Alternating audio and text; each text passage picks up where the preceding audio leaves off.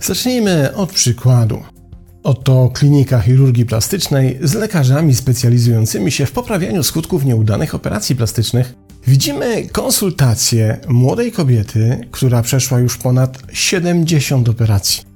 Zmieniła w sobie wszystko, by upodobnić się do postaci z kreskówki. Między innymi usunęła dolne żebra, przez co Italia ma teraz szerokość patyczka do lodów, Zmniejszyła nos do rozmiarów, przez które nie jest już w stanie oddychać. W taki sposób poprawiła wygląd ust i szczęki, że nie potrafi już wyraźnie mówić i powiększyła piersi do rozmiarów piłek do koszykówki. Ważą po 5 kilo, więc kładzie się spać już o 17, bo jej kręgosłup nie potrafi dłużej znosić takiego ciężaru. Kiedy lekarz pyta, co jej najbardziej uprzykrza życie i od poprawy której części jej zdewastowanego chirurgicznie ciała chce zacząć, by zapewnić sobie i organizmowi choć odrobinę funkcjonalności i zmniejszyć obecny ból, odpowiada, że przyszła tu w innym celu. Ona chce jeszcze większych piersi, jeszcze mniejszego nosa i usunięcia kolejnych żeber. Kiedy chirurg odmawia takiego zabiegu, mówiąc, że już teraz ociera się o śmierć, która przy kolejnych plastycznych szaleństwach jest niemal pewna, ona odpowiada, że znajdzie sobie innego lekarza i że i tak to zrobi. Przykład drugi. Teraz śledzimy losy Amelii, która z każdym miesiącem coraz bardziej wydaje się odpływać na chmurce od rzeczywistości. Zaczęło się od, wydawałoby się, niewinnych, sporadycznych odlotów przy dźwiękach kryształowych mis i indiańskich bębenków. Kiedy misy i bębenki wypełniły już cały pokój, który teraz nazywa się kwantową świątynią, pojawiły się świeczki hopi w uszach, runy, amulety oraz odpromienniki pola. Po kolejnych kilku miesiącach Amelia przestała chodzić, bo zaczęła kroczyć. Przestała normalnie mówić, bo zaczęła nieść przesłanie. I jedyną jej troską wydaje się to, czy aby na pewno ktoś jest w stanie docenić czystość jej aury.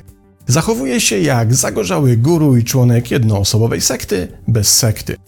Jej bliscy są coraz bardziej przerażeni, bo właśnie postanowiła żywić się wyłącznie energią słońca, a nieuchronnie nadchodzi zima, a więc słońca będzie jak na lekarstwo i nie da się do niej dotrzeć, bo jej jedyny kontakt ze światem zewnętrznym to filmiki w sieci spod znaku rozpłyni się w energii kwantum.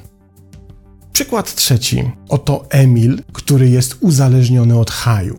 Nie tego po ziole, ale tego, który zapewnia mu kroczenie po i zdobywanie władzy. Od zawsze jej pragnął, bo czyniła go większym, silniejszym i dzięki temu wreszcie pewnym siebie. Wspina się więc po jej szczeblach, sięgając coraz wyżej, kiedy kariera szefa, kierownika i w końcu dyrektora departamentu coraz większego urzędu przestały mu wystarczać, ruszył w politykę, bo tam władza wisi na drzewach jak dojrzałe jabłka. Tylko więc ona się licza, skoro tak, to nie ma takich ofiar, których nie warto w tym marszu poświęcić. Powoli więc, ale konsekwentnie poświęcane są ideały, przekonania, i w końcu twardość kręgosłupa, jednocześnie na ołtarzu zdobywania władzy składani są przyjaciele i znajomi, i nie ma takiego świństwa i podłości, które mogłyby zatrzymać Emila. Im wyżej się wspina, tym bardziej okrutny i zapatrzony w siebie się staje. Im większą zaś władzę zdobywa, tym bardziej uznaje, że to dopiero początek drogi. Haj działa, haj odbiera zmysły i ten sam haj czyni go w swych własnych oczach niezwyciężonym. Zaraz, zaraz. Czy czasem w tych przykładach nie popłynąłem zbyt daleko, zestawiając ze sobą monstrualne piersi, duchowy bypass i znienawidzonego polityka? Otóż dr Jeremy Sherman, specjalizujący się w epistemologii rewolucyjnej i autor książki O co chodzi z dupkami, jak ich wykryć i powstrzymać, nie stając się jednym z nich, przekonuje, że w każdym z tych przypadków mamy do czynienia z tym samym rodzajem ekstremizmu, którym dana osoba zaczyna kompulsywnie zwiększać to, co uznaje za własną identyfikacyjną wartość, która odróżnia ją od innych, pozwalając jej poczuć się kimś większym, lepszym, doświadczającym czegoś, co dla innych jest niedostępne. To tendencja do zmaksymalizowania doświadczeń z pogranicza haju dostarczającego organizmowi endorfinowych bomb, co zaczyna z każdym kolejnym zwiększeniem odczuć być coraz bardziej uzależniające i podobnie jak się to ma w przypadku uzależnień wymagające coraz to większych endorfinowych dawek, bo dotychczasowe przestają być wystarczające do odczuwania tych samych, tak bardzo pożądanych emocji. Jak twierdzi Sherman, dla tego typu osobowości nie istnieje coś takiego jak nadmiar, przedobrzenie czy granica, a w ich słowniku nie występuje zwrot już wystarczy. Ten wyścig nie ma nigdy końca, bo z każdym kolejnym wzrostem rodzi się apetyt na jeszcze większy wzrost. Z każdym trofeum system odczuwa potrzebę zwielokrotnienia swoich doznań. Jednak co charakterystyczne dla tego typu haju spod znaku imperatywu więcej, ten mechanizm nie jest zarezerwowany jedynie dla konkretnych, wybranych obszarów ludzkiej aktywności. Pojawia się więc nie tylko w sytuacjach transformacji ciała, takich jak operacje plastyczne, mające upodobnić ich amatora do bohatera kreskówki czy uwielbianego celebryty, czy takich jak pokrywanie coraz to większej powierzchni ciała niekończącymi się tatuażami, przekuwanie czego się da, czy chirurgiczne umieszczanie pod skórą gwiazdek, rogów czy innych kolców. Tego typu proces jest przecież od razu widoczny, podobnie jak to ma miejsce z coraz to bardziej ekstremistycznymi zachowaniami, niezależnie od tego, czy chodzi o pseudoduchowy odlot, czy bycie coraz bardziej zaciekłym zwolennikiem konkretnych przekonań czy idei. Istnieją jednak strategie oparte na tym samym mechanizmie, które mniej rzucają się w oczy na początkowym etapie rozwoju jak na przykład wzrastający z czasem do absurdalnych rozmiarów hedonizm, perfekcjonizm czy narcyzm. Dr Sherman podaje tutaj jeszcze przykłady nie tylko pozostałych ciemnotriadowców, ale też ekstremistów poglądowych, gaslighterów, tyranów i dyktatorów, wskazując, że w tych obszarach również pojawia się coraz to większy apetyt na więcej którego nigdy niczym nie da się zaspokoić, bo karmi się jedynie iluzją, w której uznaje się, że głód zgasi to, co tak naprawdę jedynie go wzmaga.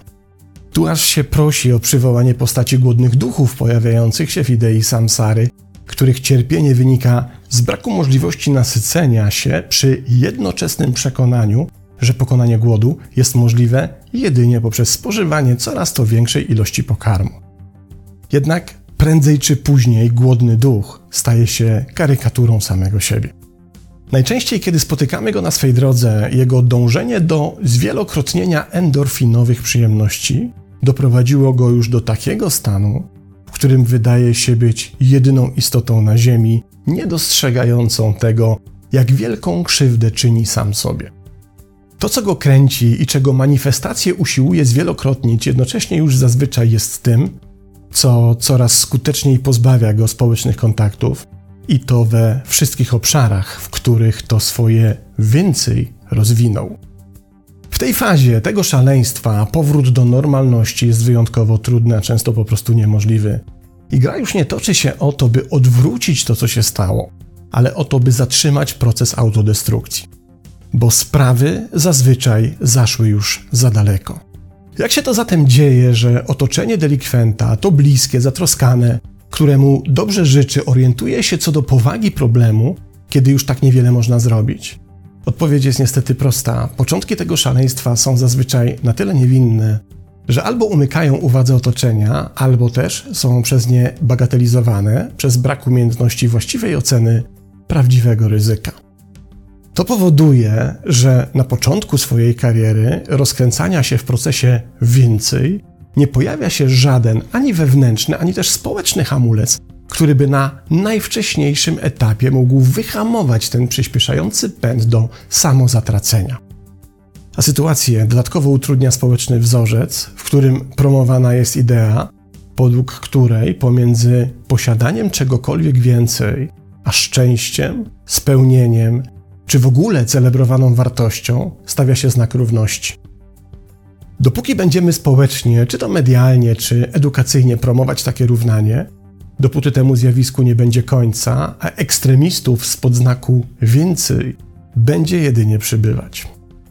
Sherman jest podobnego zdania. Również twierdzi, że to kwestia społecznego wdruku, w którym wychowano nas na łowców afirmacji, I kiedy nie otrzymujemy jej w odpowiedniej dawce od innych, to albo usiłujemy ją zdobyć na zewnątrz, albo zapewnić ją sobie sami, znajdując niewyczerpywalne źródło i powody do tego, by poczuć się wyjątkowo i uciec depczącemu po piętach peletonowi.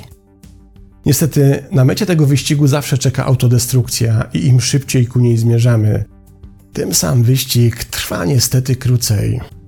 Pozdrawiam.